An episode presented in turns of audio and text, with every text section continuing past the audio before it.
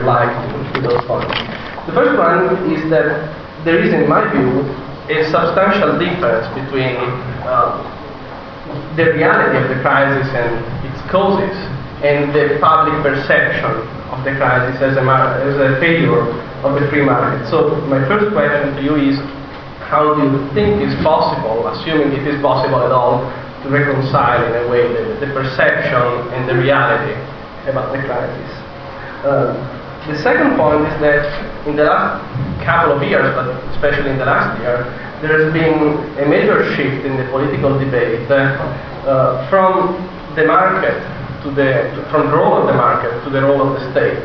Uh, the Italian Minister of Economy had a very important uh, article in the Financial Times, like I think two years ago, saying that the rule is uh, market if possible and government is if necessary.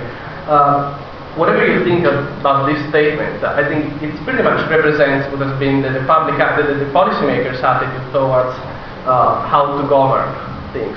And the point I would like you to discuss about is whether you think there has been a shift from uh, market, if possible, to government, if necessary, and how to uh, address and react to, to this speech, to, to, this shift. And the third point is that. Um, whether you believe that free market thinkers today, and this is especially a question to those who stand in the Austrian uh, field, uh, are today able to produce new ideas and produce ideas which are uh, which can be marketed in a way, and in a way, whether or not they are able uh, to go beyond uh, repeating as a mantra the uh, old story from Mises, Hayek, Rothbard, and so forth, which have given a substantial contribution to understanding the economic reality, but of course must be, in a way, dated in order to uh, respond to the most recent uh, uh, statist aggression on the market. So these are the, the three cents I would like to, to give you uh, to debate about, and I will follow uh, alphabetical order, which is uh, a rule as good as any other, as any other else. Uh, so I will start with Professor Campbell. You have the floor. Uh, I think there is a microphone over there. I can take this one. You have the floor, he keeps the mic. yeah. Thank you very much indeed. I can only begin by uh, registering uh, just how profound is the uh, distinction between the causes of uh, the crisis and uh, the public perception uh, of the uh, causes. Being English, uh, one is used, of course, to dwelling in a a largely by default uh, collectivist uh, mentality, but uh, really the extent to which uh, the authors of the crisis, including uh, the current Prime Minister, have escaped blame for their actions that have landed us in this situation really it is quite, quite breathtaking. And I would say that at the moment, even though he is unpopular on many fronts, the current Prime Minister is even enjoying the residuum of uh, the credit for uh, handling the crisis quite uh, competently and really one hardly knows uh, what to say when the distance between myth and reality is uh, so absolutely immense. I think what we can only do is, uh, in this respect, is make sure that uh, the, a true account showing the regulatory steps that have been taken in detail is forced on the public.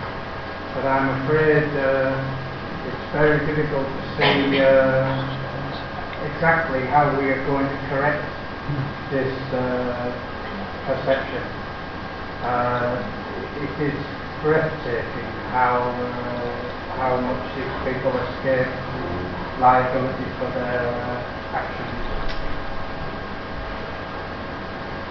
If I can just move away from the crisis as such, just to hopefully draw on my comparative advantage as a, a lawyer and leave it to those much more competent than myself to talk about the financial position.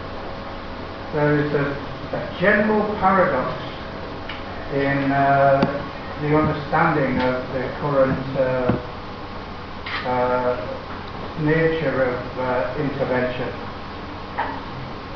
In my capacity as editor of journals and readers of uh, students' work, I'm continually shown the following story that uh, there was a growth of the welfare state and uh, that this growth in England at least came to a halt in 1979 with the election of Margaret uh, Thatcher and that since then there has been uh, a process of the rolling back of the state and the marketisation of services and goods provision. Again, your breath is simply taken away. The state has not been rolled back at all uh, in the UK or uh, in uh, other countries. The share of GDP consumed by the state has continued to grow and now of course in the response to the regulatory failures, it looks like this share is going to now grow enormously uh, over the next uh, few years. What has happened is that the state has dressed uh, its interventions up in a new language, a sort of a language, or as if it was contract.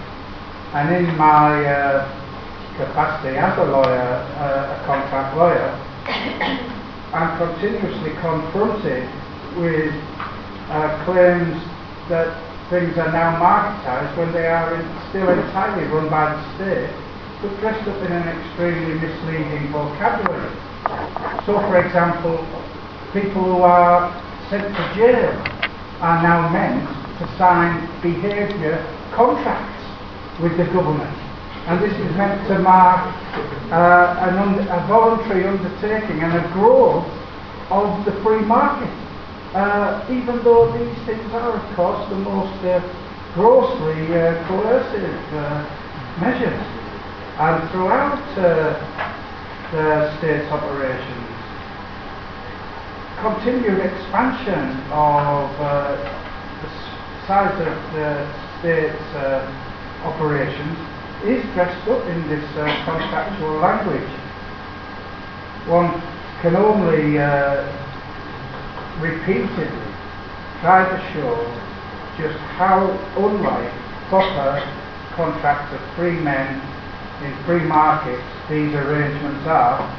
But we have the paradox, and I'm afraid I'm not really making a contribution to the solution of the problem. I'm just, I'm afraid, making our perception of the problem seem even worse worse, I would say that the main feature of uh, what has happened in the nature of regulation uh, over the past 25 years has been an expansion of the range of state activity, a debasement of the language of contract and free markets, and all of this is still in the general public's perception, in the UK at least, uh, being done in the name of privatisation and marketisation and the, the role of the authoritarian state dressing itself up in the language of uh, free organisation is, I'm afraid, uh, really very, very dimly uh, perceived and generally misunderstood by the public.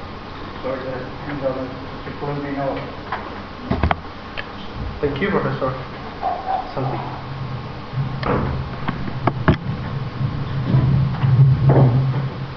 So as, uh, as regards the, the, the first question about, uh, about the reconciliation of public perception and, and reality, uh, of course there is gap. Uh, how to explain this gap uh, I guess there are, there are three main reasons. The first one is ignorance about economics. Ignorance, I am speaking more precisely of France, but I guess in France is a difficult case. I mean, ignorance of the people, but also ignorance of uh, the government, generally speaking, in economics. And I would, I would say also ignorance of our president uh, about uh, economics. Uh, the explanation uh, are always given to scapegoats. That's to say, there is always someone who is responsible, and of course, what is strange is that uh, these people who are really uh, shown as the main responsible, while they are not really, uh, don't say anything about uh, this kind of, uh, of, uh, of, uh, uh, responsibility. They are, they are designed by the government and. So, uh, uh, moreover, so the scapegoat, ignorance, and the, the, the third, the third element, in, in my view, the third uh, point is the role of the media. Most of them, not, not all of them, most of them, the most popular, I would say, are also ignorant in economics. So, put together the role of the government designing scapegoats and, and ignorance of population and the role of the media who their own uh, interpretation and so. And uh, you may observe, uh, I would say, automatically, if not uh, systematically, this kind of gap between public opinion and, uh, say, the the real, reality.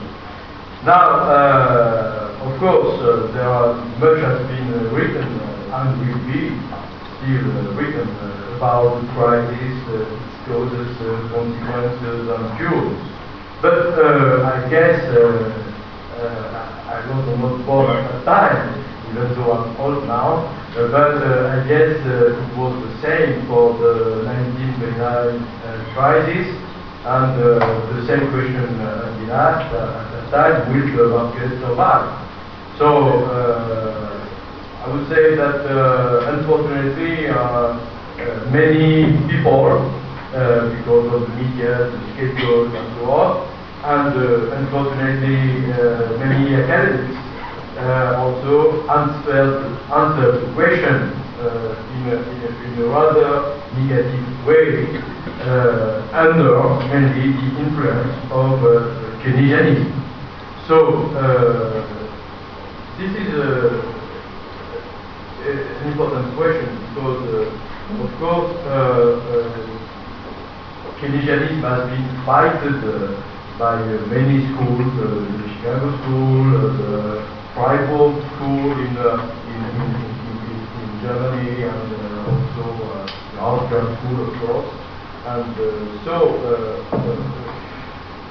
what happened is that during decades, the Keynesian, Keynesian ideas, I would say uh, Keynesian fundamentalism, won the battle during decades, uh, but owing to the Mont Pelerin Society and so on and so on, we, especially uh, in the late, uh, from the late 70s, uh, everybody was uh, from that time used to say Keynesianism is dead. Now, uh, what is the real, uh, uh, what is strange, fact is that uh, while uh, this uh, Keynesian funda- funda- was supposed to be dead, uh, it came back uh, recently through uh, monetary policy, fiscal policy, uh, regulation, financial regulation, and so on and so on. So, the question is now the following. Does that mean that uh, Keynesian economic policy uh, is uh, kind of, uh, uh, it is unavoidable uh, in, uh, especially in time of crisis? Uh, uh, of course, uh, to answer this um, everyone here is convinced that uh, it's, it's not uh, unavoidable. But, uh, uh, you know, in France, we are used to say an adage, uh, plus ça change et plus c'est la même chose. The more things are changing and the more it is the same thing. So, uh, what are the, the reasons why we are turned toward uh, the Keynesian uh, today? Uh, I, I, believe that uh, uh, there are two theories uh, which explain that very well. First, the boom and bust theory, an Austrian theory. I don't explain that. I guess that every, everybody here knows this theory, boom and bust. Uh, and, uh, and the second one is the public choice theory. That's to say, uh, the, the, the, there is a, a strong uh, connection, I mean, uh, of uh, Keynesianism and, and the, the, political, on the political market, mainly because the Keynesian theory is founded on one criterion, which is the short period. While the Austrian economics and so even the Chicago School and so on, are looking at the long run. Uh, it was not the case for Keynes. Keynes said, look, uh, in the long run, we will, all of us will be dead. So look at the short period. And of course, governments look at the short run, I mean the short run for for the government, whatever is your government, the short run is the date of the next election. So they have something to do and to say. And now, uh, how, uh, of course, how now uh, Austrians are able to produce new ideas. I, I, my point is, uh, is that uh, we have to demystify first the states and uh, we have to come back to Frederick Bastiat and the ideas of Frederick Bastiat. You know this book, The State, on. And Bastiat uh, attempted uh, uh, to, to, demystify, to demystify the state, and we need to really today again and again and again demystify the state and we have very, very nice and very good and very profound, in fact, arguments even by Bastiat. And the second, the second point is that we have also to demystify central banking. And uh, we have uh, really to fight again against central banking, and uh, because uh, central banking is a recent phenomenon, I would say, in the history of banking, and uh, today it seems to be utopian to fight against central banking. But uh, I guess that uh, there are uh, realistic utopia and, uh, and uh, there are signals today uh, showing that it's possible to, to, to, to, I mean, to fall in another monetary system for the 21st century, which will be close to a free banking system, whatever uh, you define free banking. But I mean, uh, there, will, there are signals uh, through globalization, through electronic money, through some contest with the euro. or local experiments in Germany and so on with. That's to say that people are refusing the euro and they are trying to find some money by themselves. So there are many experiments today uh, which show some real dissatisfaction with monetary policy today, that is to say with central bank. And uh, I guess that the uh, Austrian theory are, uh, have the arguments, many uh, arguments to demystify central bank. So uh, this is uh, my, my, my answer to your question. Thank you very much.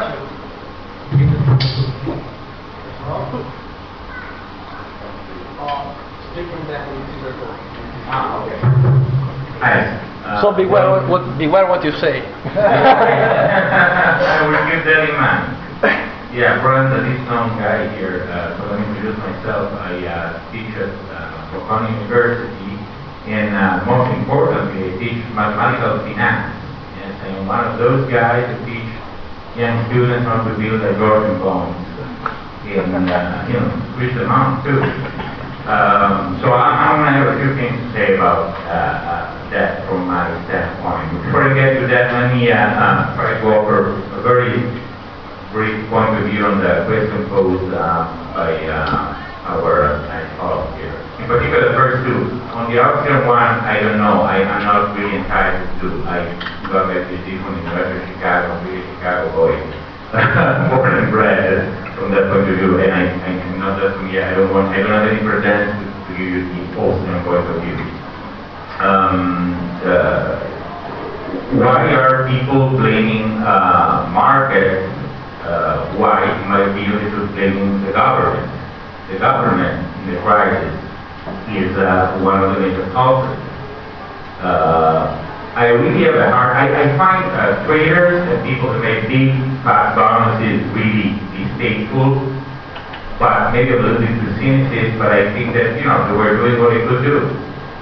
And uh, uh, it's very difficult to ask them to be good boys, right? I can ask people to be good boys, but there are people that steal, there are people that rob, there are people that rape, and uh, very asking them not to do it and they're not to do it. You just have to police them. So where was the, where were the people that were supposed to police them? Where was the government? What was the government doing? The government was in the U.S., for instance, giving money basically for free for years. Richmond policy, we had a ridiculously low uh, rate of interest. And, uh, you know, leverage was, well, you know, you could, uh, yeah, collateral wasn't, it was just the point when collateral wasn't a problem. I mean, you could borrow money basically for free. You had collateral as much as you wanted. You didn't have to show how you were using it. And then you could pump up the leverage in uh, any type of bizarre financial engineering uh, instrument if you could. Okay. Um, why was uh, the U.S. government backing giving the full credit of the U.S. government to the people that credit? This guy had no incentive to correct, uh, to, to, to act correctly. They uh, had the full backing of the government. Uh, the more business they were turning on, the more loans they were making. They had no uh, incentive uh, to control how much they were lending. You know, lend as much as easy to get uh, money. The more we lend out, the more uh, uh, we're going to get fat bonuses. Uh, who cares about the risk? There's no incentive, there was no incentive whatsoever uh, to manage the risk. By the way, Freddie, you know, you compare to Ginnie Mae, at least Ginnie Mae is a branch of the government, so they have the, uh, you know, at least they have to play by the tune directed the government. Freddie wasn't even a branch of the government. Freddie was something that in some sort of privatized right after the recession, and had the, you know, was carrying the full credit of the U.S. government. That's a totally crazy thing. That's a, you know, the recipe for uh, disaster. And there again, was the government would keep on making and the full credit uh, to the to those guys. Um, I, I'll get back for the sake of to uh, again, financial engineering, but one preview, I want to give you one preview. One of the uh, probably the um, uh, culprits among the uh, various types of derivatives. They that there are, you know, there are, the Asian option, you have the Bermudan option, the Russian option, whatever. I don't think that those are really the problems. Uh, one of the major, major uh, set of uh, derivative instruments uh, that is inflated are uh, CS, credit default right? After all what took the uh, Lehman down were, you know, put into the CS. Uh, and, uh, uh, you know, in terms of nobody knew what the open interest, nobody knew uh, what was the collateral behind this position. There was nothing known. So where was the government? Uh, uh, why wasn't the government say, okay guys, you know, of course uh, play with this instrument, but please, you do it on CBOE, or you do it on CBOT, or you do it on the Merc. That means you trade it on organized exchanges through clearing with a mark-to-market, daily mark-to-market mechanism. We have been trading uh, derivatives for uh, the better of 150 years of glass one of the uh, best instruments to develop the uh, Midwest, the people come from Midwest, was the CBOT, right? That, by the way, was born when during the secession war, uh, the US government, in fact, needed to have sure supplies for the fruit from the farm. Then, you know, the farmers uh, and realized that it was a very good instrument to ensure the uh, profitability of the crops. Uh, and uh, there were 15 failures on that market, and then we realized, well, you know, if we market the futures to market, then we have a clearing house, a freely uh, uh, uh, fourth clearing house, by the way, you know, we can manage a risk and we don't have huge exposures that pile up day after day because every day we market the market the position and uh, the gains and losses are settled day by day. And so you can control the collateral, you have a book in which you can write exactly who owns who and what collateral is. Uh, well, what, what is in particular now the government? Because, you know, you didn't see it before, and now you can see that this kind of mechanism, I don't think the principal uh, swaps are bad per se. In general, I don't think that any derivative is bad per se. Uh, you have to make sure that it's like weapons, for instance, it's like cars, it's like airplanes. You have to make sure that they are uh, maintained correctly, that they are operated correctly, uh, without, and when I say correctly, without causing harm. The government now, they are not regulating the CDS market. Nobody is really making any regulation for the CDS market, right? Uh, they, they've been giving tons of money to uh, the financial industry, and they're not even asking them, look, you know, at least, uh, you know, if you want to play with these toys, you play in an uh, organized exchange, not over the market. And the financial industry doesn't want to play in an organized exchange because they are losing the fat, huge, big transaction fees that they are making. They are going to become once again, uh, once again, the bonuses for them. Um, second question was, um, I think on the, uh, uh, the, our, our market is doing, our market is going to do. Well, I think the market will look very good in the U.S. to start with. Um, uh, the job the, job that we don't have anymore the general motors, so we have the government motors, uh, uh, a sad, true job, right? I mean, this is unprecedented uh, in, in recent, at least, U.S. history. Uh, the amount of uh, money that uh, the government is flooding the economy with the risk of inflation, of course, that will go, because at the end of the day, if they don't rein in this money, and I don't see how they will be reining in this kind of money, uh, or less just going to become uh, inflation. It's not looking very good.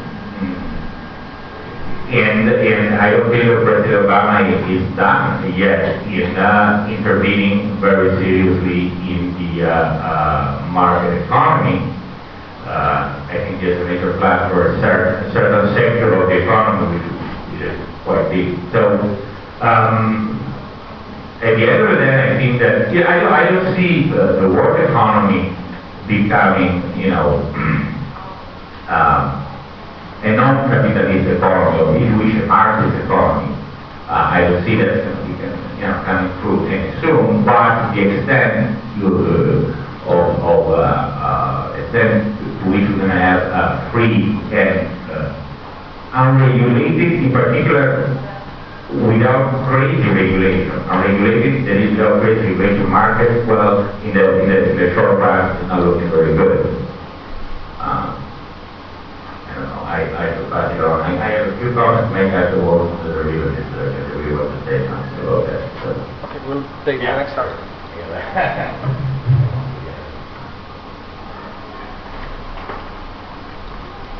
Thank you.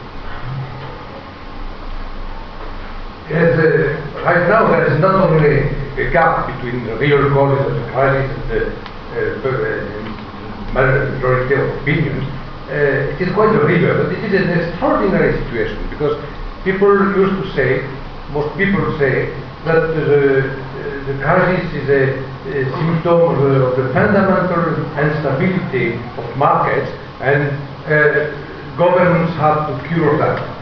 And the reality is exactly the reverse. Uh, all the causes of the crisis have been caused by, have been, uh, not the responsibility, but anyhow, the, have been uh, uh, uh, the outcome of interventionism. Uh, it is okay, monetary policy, we, do know about uh, uh, the housing policy in the US, uh, regulation. We have no time to discuss that. The regulations have introduced not only moral hazard, a lot of contradiction, incoherence. And also, I should say, there's a very important problem, uh, which is that uh, we are intended to be in a capitalist, in capitalist economies, but we are in a, a capitalist economy without capitalists. I already touched on this point. Uh, we have no more real equity capital, and so we uh, we have something which is not real capitalism. And that, that's the reason, because people say um, the bankers are responsible for the, for the crisis. But who are the bankers? They are not capitalists mainly. They are wage earners, they are managers. And the managers have an interest in short run benefit and not in the long run survival of the firm. So we, we have a very strange uh, situation because the interpretation of the crisis is quite a reverse of what, what it is, and we have to ask why.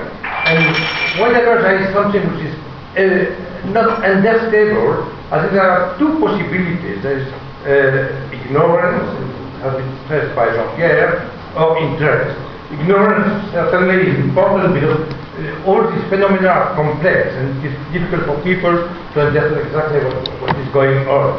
They just uh, they, they see that there is some problems in the financial sphere, in the economy, and they say the markets are unstable. That's, uh, that's what they can see. Um, and interest is mainly the interest of politicians. Politicians like crisis. And we could even suspect that they are creating crisis because whenever, whenever there is a crisis, they say, "Oh, we will save the world." And it is terrific to say to see what, what happened at the G20 meeting, for instance, and the, the media said that they are uh, uh, all the, head of state are, are together in order to save the world. So it is in the interest of the politicians, and there are they, it is their intent to say that the market cannot work and they, they need them. And people believe in the capacities of the governments uh, to solve the problems because education in our times uh, uh, such uh, uh, is in favor of intervention. But there is also a problem of uh, asymmetry on the market for ideas because whenever, for instance, there is a meeting of the G20, all the newspapers, media, and so on speak about that. When there is a meeting of the Institute Bruno Leoni, it's not, the- not about the same. We, we have not the same possibilities to express a good idea. So that's, I think, very important. Politicians have an interest in, the, eh, in saying that the crisis has been created by the market, and they are the only possible, uh, they are the only uh, person who, who are able to solve the problems. Uh, and uh, what they say, which is stupid anyhow, is uh, uh, really, uh, really irrelevant. Now, you asked whether um, there is a shift uh, from uh, uh, market to, to the role of the market to, to politics. Yes, there is. But anyhow, I was surprised to read recently that in uh, a report of the World Bank doing business, it was said that liberalization has been more, more important in recent months than it has ever been, which is strange, because people say we, that, that the governments have to intervene. In spite of that, uh, some governments go on with liberalization, uh, privatization, and, and so on. Anyhow, I must say, basically, I'm anxious about the future. I am anxious, and one reason for that is that not only there is more intervention of governments, but there is what is the word, harmonization, world harmonization. For long, we have, we have been uh, confronted with the problem of harmonization of policies, of, of rules, and so on in the European Union. And uh, I think that all of us here are strongly against harmonization. I hope all of you are strongly against harmonization. But now we have even a world harmonization of policies and rules.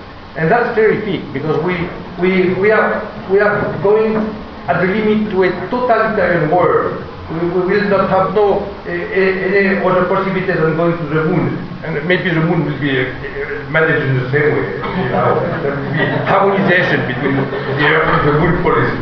So that's quite a, a problem. And I'm, uh, I'm struck by the fact that, uh, struck and anxious by the fact that uh, uh, so many countries, like Switzerland and so on, accepted so rapidly to uh, to change all their traditional policy just because there was a, a from the, uh, the government of the G20. So that's a real concern, and I think that we we have more and more to address this problem of uh, uh, interventionism and uh, harmonization of policies. Um, now about uh, free market thinkers. Um, I was struck also by the fact that during this crisis, media were saying that uh, uh, Keynesian economics had won. I don't know why. You cannot find anything in Keynesian theory to explain the crisis. The only thing is that uh, politicians have learned, and to them it's uh, really uh, fine, uh, easy to decide that, they have learned that whenever there is an economic crisis, they have to spend money. So they are very happy with that. Very, very nice, very nice theory for them. Uh, so they say we have to use, to use the Keynesian policy uh, because we have a crisis, a big crisis. Um, uh, so uh, many people believe that uh, Keynesian ideas has, uh, have are reinforced by the crisis, and maybe so, and happily. And what can we do?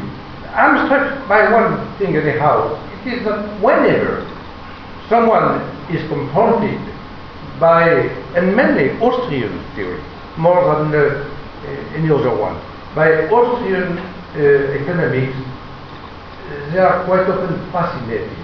And why is that fascinating? Because uh, I think that the Austrian theory is the only coherent theory which can be able to explain not only business cycles but uh, the working of uh, societies. And from this point of view, we could be optimistic. We could believe that the will uh, gain in the long run. Now, there is another question. It is strange that uh, uh, Austrian economics is not that known, uh, even in academic circles, in spite of what I said, the coherence of this theory. What does it mean? Does it mean that people are unable to recognize that something is coherent? I don't know exactly. I have no, no answer for that. Anyhow, may I finish just with a, a personal uh, remark? Uh, I, was, I was surprised that, because during this crisis, I have been invited by TV and radio more than ever and I thought that it was a contradiction between the, the fact that I was invited and people were saying that uh, uh, had won the, uh, the war for ideas.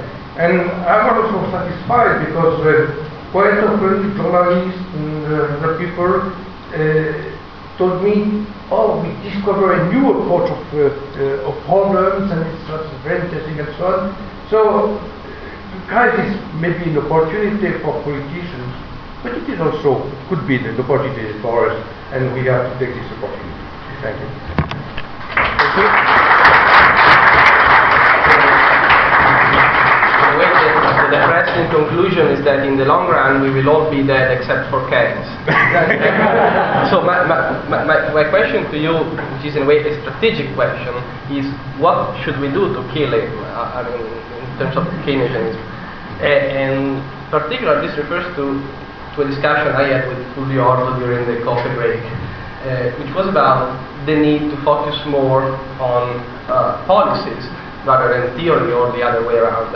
So, uh, how can we react to uh, the state of affairs where the public is ignorant, the government has an incentive to uh, squeeze more power, as much, as much power as possible from the crisis, and so forth, uh, and let free market ideas to prevail. Since I'm playing the role of the government, I will change the rules and uh, I, I, will uh, follow uh, the table from uh, left to right in order to make it simpler. So I will start again with Professor Salin.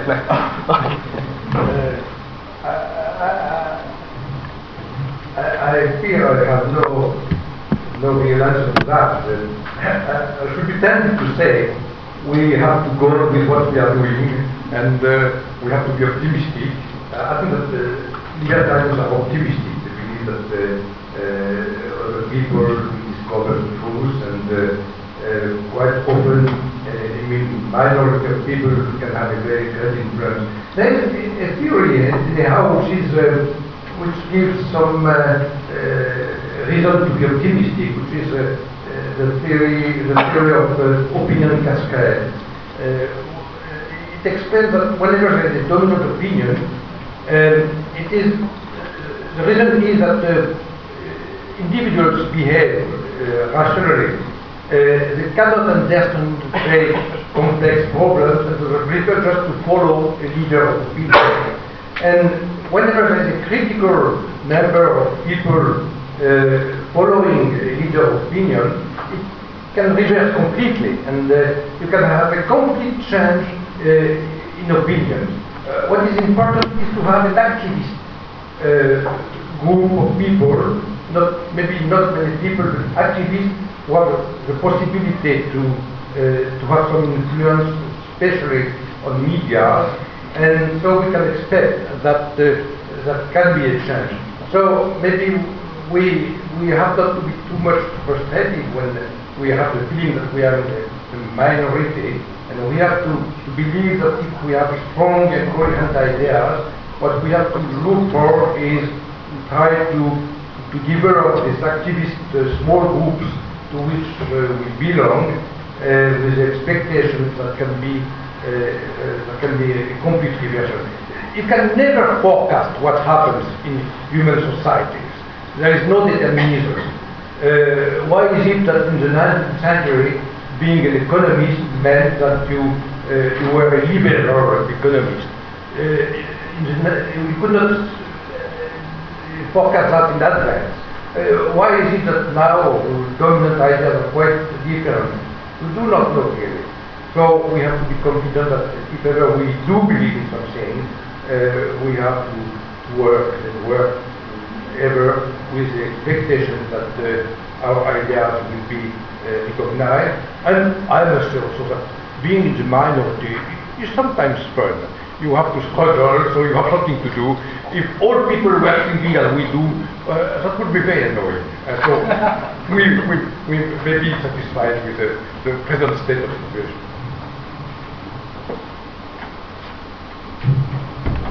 Yet again, I'm afraid I, I don't really have a positive thing to say. I, I can only say how amazed I've been uh, by the success in terms of commanding the policy agenda of the Keynesian arguments, and I simply don't know how you can attribute it to uh, any uh, understanding of the real situation, uh, and you must just attribute it to opportunism on the part of uh, the government. Uh, if you were to be as generous as you possibly could about uh, Keynes, you might, uh, at the time of the uh, inception of the Keynesian ideas, you might, in a magnanimous mode, say, well, perhaps there was some uh, problem of want of demand, etc., etc. You, you, let us say that you might concede these things for the purposes of discussion. But how can they apply to the current situation? In the period just prior to uh, the crash, uh, was there any uh, want of effective demand? Well, I, I thought the argument was that that private credit was uh, arguably expanded too far, and of course the government activity in the two countries that I know something about, the UK and the uh, United States, was absolutely scandalously reckless. Uh, in the UK, the Labour government has massively expanded uh, public expenditure in the period prior to the run-up and thrown the money away on fruitless investments in the health service and in education very largely. The health service the worst of it.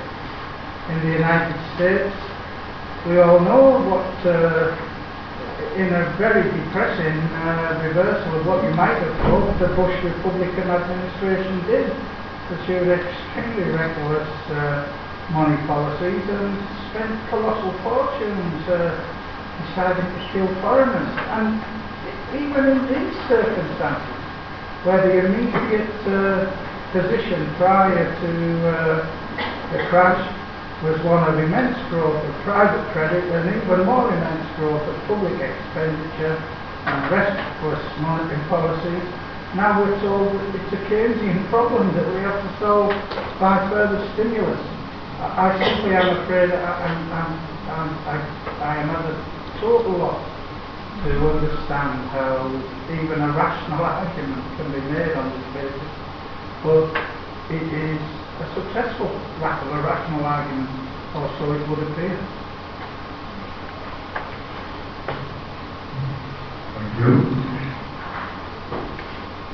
Um, well, this, according to me, this is a, a long run issue, and uh, we have uh, you have to, to think that at the long run, uh, because uh, truths uh, will uh, necessarily appear in, the long run.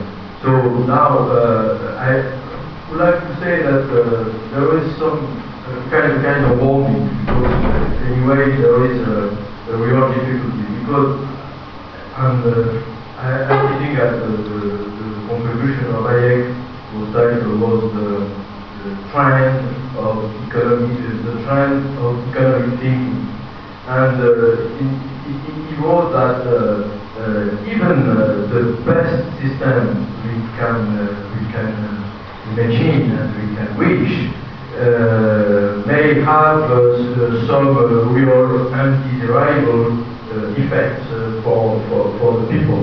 So uh, we are not uh, in paradise, and uh, so uh, a free market, a free market system will make appear from time to time some, un- some undesirable effects.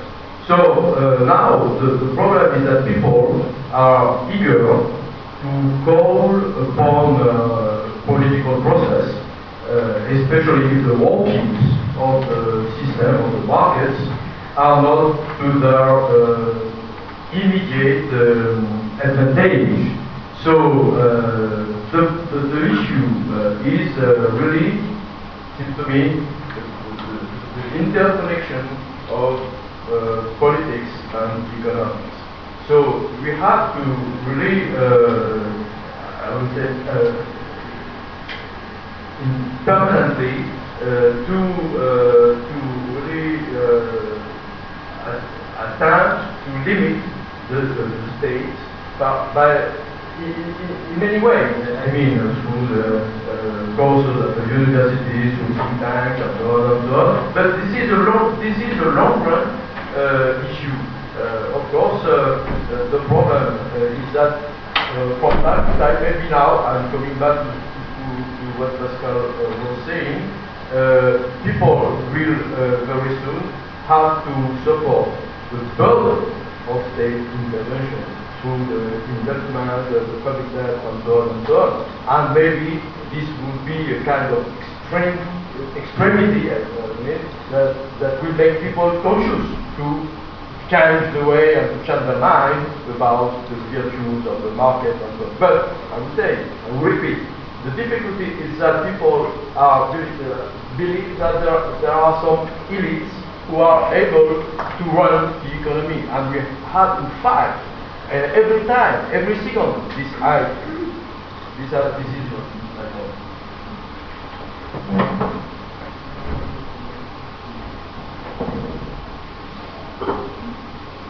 Yeah. So uh, the question was uh, how to kill Keynes again.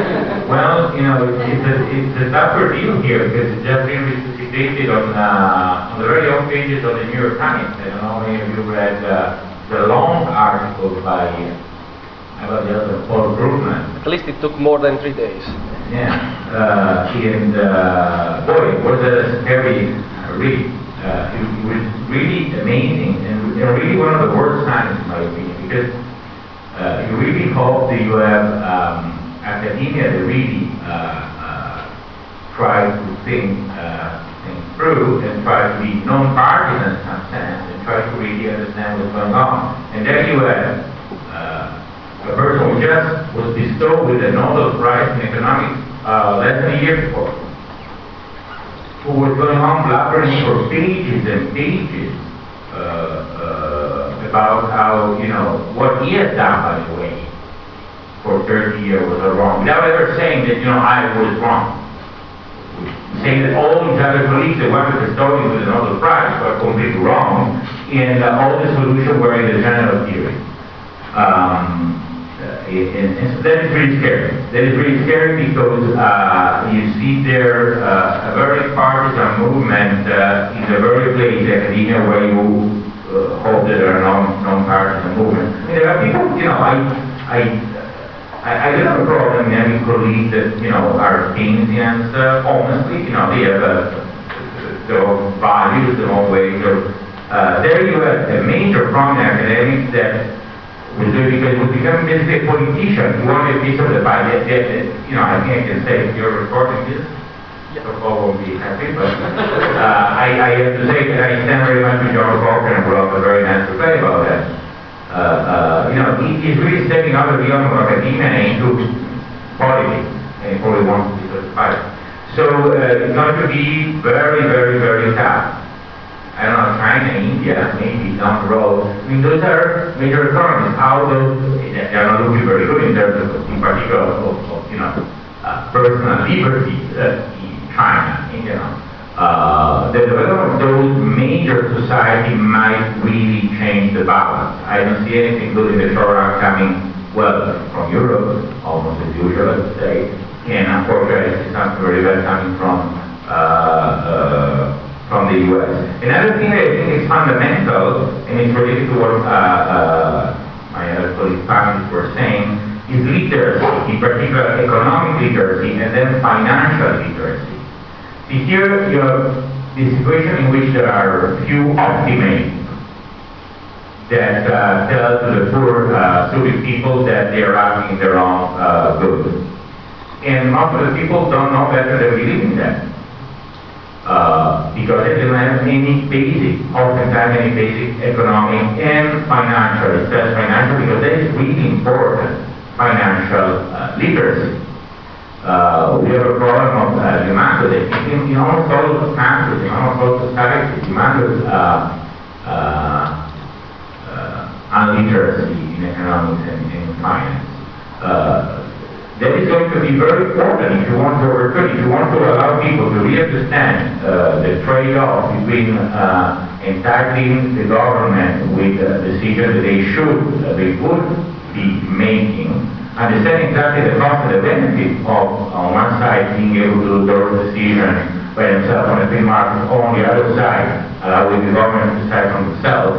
That's very important. Financial literacy, think in terms of, uh, you know, um, saving for retirement. Right? Have a lot of people are not able to really understand uh, how to do it, what it means, how to compute a rate of saving they should be doing, how to invest. And then, you know, almost by default, they say, okay, we're happy that the government's going to take care uh, for us. Uh, and the government is running, there was a fantastic joke. Uh, you had the, um, FBI bringing uh, Bernie Madoff and say, so Bernie, when you got this scheme of uh, paying uh, the new guy with the old uh, guy's money from uh, the uh, Social Security, you know, and that's, that's a fact, right? Bernie can do it, the government can. Uh, and people don't, don't really understand, you know. Uh, so I, I think that is going to be one of the major struggles is going to be really to try everybody to reduce give literacy, economic, financial literacy to people, so they're going to be free to choose. If they still want the government to intervene, well, that's going to be their free choice. It's not everybody has to be in the free market, but you have to understand what it shows. Thank you very much. And since everybody's got its Krugmans, uh, I've attended a debate uh, a couple of weeks ago where a prominent Italian economist said that the big, big problem with the market is that people invest in what has low cost and high returns instead of what is very, very useful. I will take advantage of the uh, remaining 20 minutes to collect some questions or comments if there are any. One is there. Two, three. Uh, Yeah, on the, the last question that you raised, uh, you know, the quote used to be, uh, paraphrase one of Keynes, is, Keynes is dead, and we're the long run. And it was not a comment just about his bodily death, but the death of his theory. Uh, and really, post-19, uh, mid-1970s, in mainstream economics, Keynesianism was largely dead. Uh, we inherited the long run of the deficits and spending of, of actually Buchanan, Buchanan and uh, Wagner's book, Democracy and Deficits. But all of a sudden, the, the resurrection of Keynes in this crisis is really inexplicable in terms of academia. In the policy world, of course, Keynes was never dead. He was always useful. Uh, but in terms of the academic world, one of the questions that I ask uh, fellow professors when I hear them say something pro-Keynesian is, oh, well, what article did you read in the last 10 years that makes you think Keynesian theory is the appropriate response to this? And you always get a puzzled look. Well, we have to do something is usually the answer. But the, the question you posed, our battle is really not an intellectual one. There has been no res- resurrection of Keynesianism in theory. Now, granted, Austrian business cycle theory is not the mainstream theory of business cycles, so there is an intellectual battle there. But in terms of combating Keynesianism, that battle was won. And even people now, Christina Romer, who is uh, President uh, Obama, Barack Obama's main advisor, uh, the head of the Council of Economic Development, she wrote one of her own articles that says fiscal policy is completely inadequate for dealing with uh, depressions. But yet here she is advocating Keynesian stimulus afterwards. So the intellectual battle is largely won. What we have is a, a rhetorical battle to kill it uh, outside of academia, uh, not within. I think that's that's where the real battle is.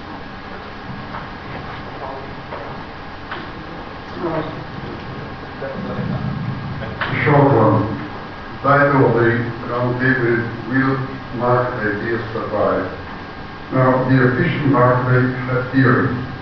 Is it a market idea? Will it survive? The efficient market, ah, that's useful. That's I called it a theory, not a thought. I didn't heard the question. You come from.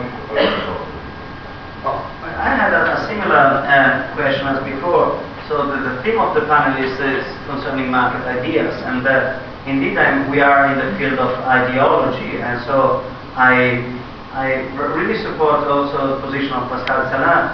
And if we take uh, the state, if you realize that the state as an agency providing security by and funded by taxation is a contradiction in terms.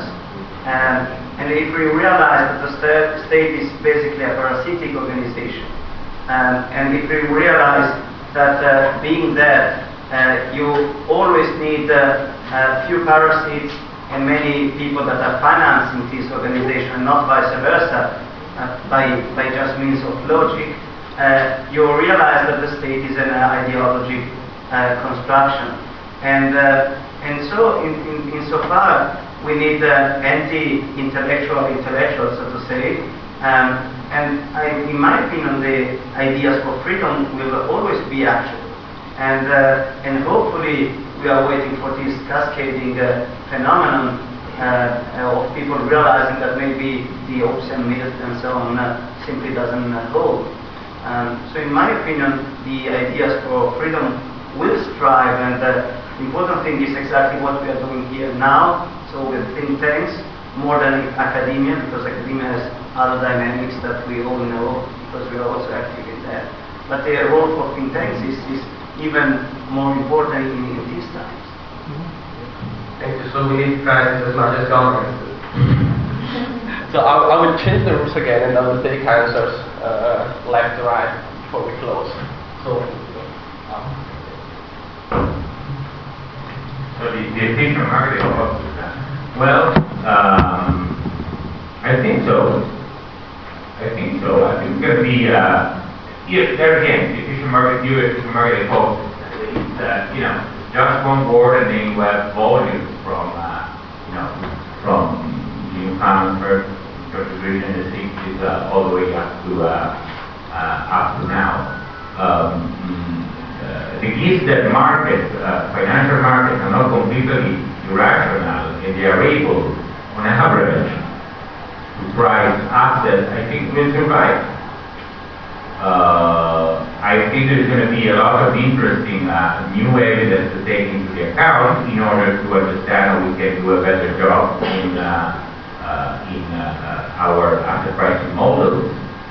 Uh, I think that a lot of work is done that is not uh, yet taken uh, uh, really to, uh, to, uh, to be uh, really applied. And it's a matter of incentive there, and this really relates me to what uh, uh, Professor said uh. I want to make a few remarks there. Um, you know, how do you price option, general option in particular? These guys were doing a lousy model with their uh, uh, option pricing model. They were using the normal distribution.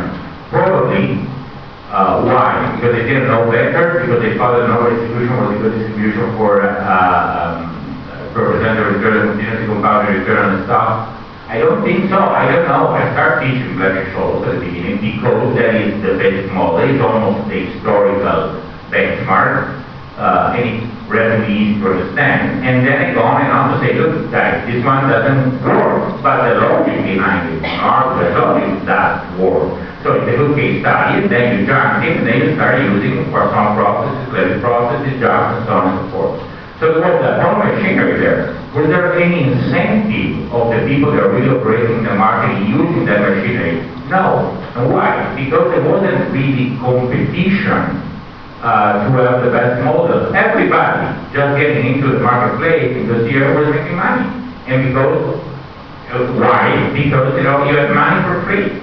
You can leverage up the position and it was a free for all. So when there is a free-for-all, you cannot screen the guys who are really doing the right effort try to build up a good model for the guys who are just in there for that free-for-all.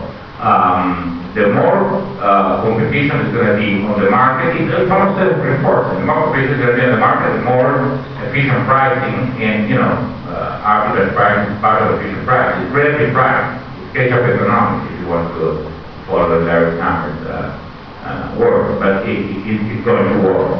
The more distortion the comes from the government, honestly, the less it's going to work because at that point you're going to have free for all and everybody coming in there without having any incentive to the right effort to offer a good service. Financial service.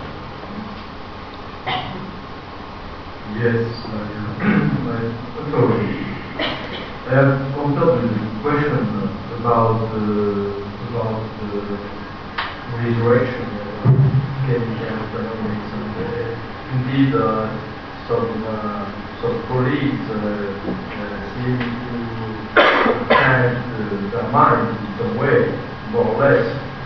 Um, but I'm afraid that these colleagues, and there are simply rent seekers. That's to say, uh, to say there are special macroeconomics uh, having some uh, flexibility, and this flexibility is a main feature of, uh, of, of, of the elite. So this elite is connected with the power of the government and with the, supposed power to tackle issues. So, it, it's a simple question of rent seeking from someone. Uh, and uh, because they, have also uh, their network and they are the fellows to the, to the and so on and so on. So I, I am observing that in many cases we, we have this kind of, of scenario. Well, now uh, I agree fully with uh, what Paolo said. He was, uh, as Pascal, also many others here, involved in uh, many think tanks, uh, uh, especially after the fall of the Berlin Wall. And I was really very impressed uh, of of the ability of young students, especially in Eastern countries, uh, who would not know anything about market economy before, and uh, they were really, they are, they were really prompt to, uh, to learn what was the market economy, the market process, and so on and so on. And now, today, they are able to give lessons because they have had both experience. experience. And so we have to always go uh, every single day, I would say, uh, in this way to, to, to, to explain the virtues, to explain the morality of the market.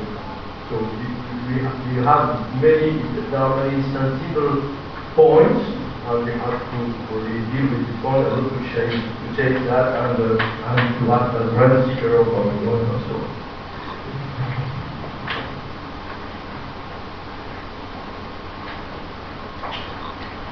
I would just like to ask uh, those in the room, I'm sure almost everybody, are more competent than me to address the uh, fundamental economic issues of the crisis, to uh, perhaps shift their focus, if we're talking about trying to win the ideological argument, uh, to what is going to be the position in 18 months or two years' time. If I can just speak about the UK, uh, I myself cannot see how we will avoid uh, extremely serious inflation in the UK because of the immense uh, stimulus that has been given uh, in conditions that I, I just uh, as I said earlier, I cannot see any rational argument, even a Keynesian argument that I wouldn't agree with. I can't even see how the rational argument can be made. So inflationary pressures seem to me to be being stored up immensely. And of course, the crisis has been for a while ameliorated by these immense uh, expenditures, but of course the position of the public finances is simply uh, unspeakably uh, terrible. And the response of that, that is beginning, of course, to develop now in Britain, is some idea that there must be restraint, but the idea that there must be restraint and turning that into the people in the public sector actually accepting restraint uh, are two extremely different things.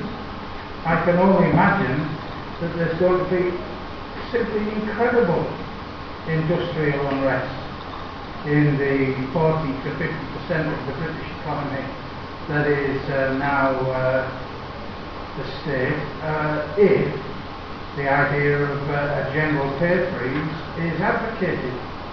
It, it's just pie in the sky. So with these background inflationary pressures and no way of turning off the tap that I can see until the money actually does run out. I think it is incumbent on those who understand, those economists in this room and elsewhere who do understand the position properly to turn their attention to explaining not merely the crisis but explaining how the government's actions since the crisis have uh, made the position worse and in the UK I cannot see how there is going to be anything other than the most profound unrest uh, in a year, 18 months time and uh, really what will be needed and what should be, be getting into position now is an explanation of why the government's actions have led us to an even worse position than we currently are in.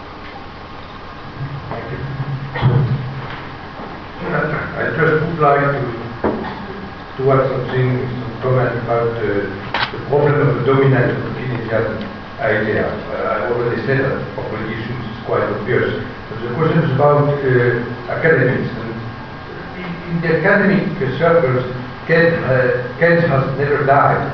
Uh, and why that? I think there's a strange thing, and to me it's somewhat of a mystery, but I, Try how to, to, to understand why he. Uh, on the one hand, uh, Keynes was very obscure, I don't say complex. Uh, Austrian economists can, economists can be complex because explaining complex reality. Uh, but uh, Keynes was mainly obscure. Many people may believe that when a work is difficult to understand, it is deep reasoning and it is scientific and so on. And, it, and I'm not even certain that uh, uh, Keynes did understand everything he wrote. Uh, it seems to be quite often arbitrary and uh, okay. And on the other hand, there's the interpretation of Keynesian economics. And, and still now, uh, instance, I, I, IS LM curves are the core of any textbook in macroeconomics. Uh, and why that? Because it has a mechanical character, and so it is uh, easy when there's for people, maybe, and also because there is this scientific prejudice that uh, uh, whenever you can have uh, uh, something which is uh, which can be codified, which seems to be similar to what is done in other sciences, it is scientific. So there is this contradiction between the obscurity of Keynes and the simplicity or simplism, simplism of, of Keynesian economics, and it may be the reason why it is successful. Uh, but uh, once more, I, I think that uh, for the time being, Keynes is not dead, and it is a very part of our report to try to explain people why Keynesian economics uh, are not coherent and do not explain reality. Thank you very much. I think the time has come to close this roundtable, so uh, I want to thank uh, our speakers, David Campbell, Jean-Pierre Centi, Fulvio Ortu, Pascal Salin. I want to thank you all for attending this roundtable as well as the rest of the Mises seminar. And special thanks to all the people who made this, this seminar possible, and particularly uh, Elena Lanzotti, David Perazzoni, Filippo Cavazzoni, Alessia Monica and Marco Pura. I, I ask you to join me. Thank you.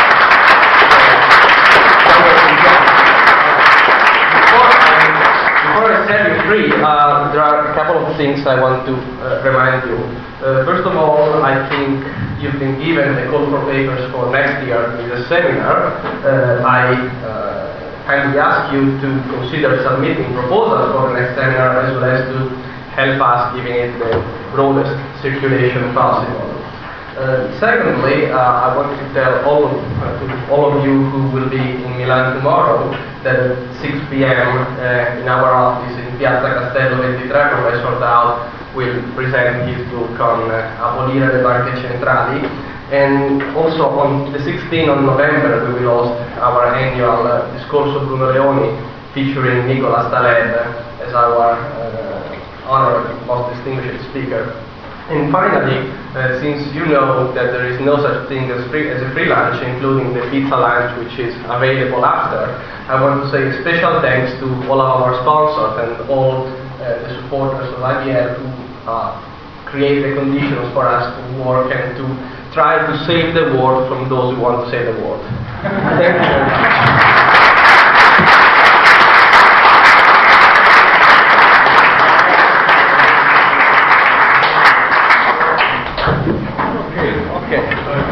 Thank you very much. Thank you very much. Thank you.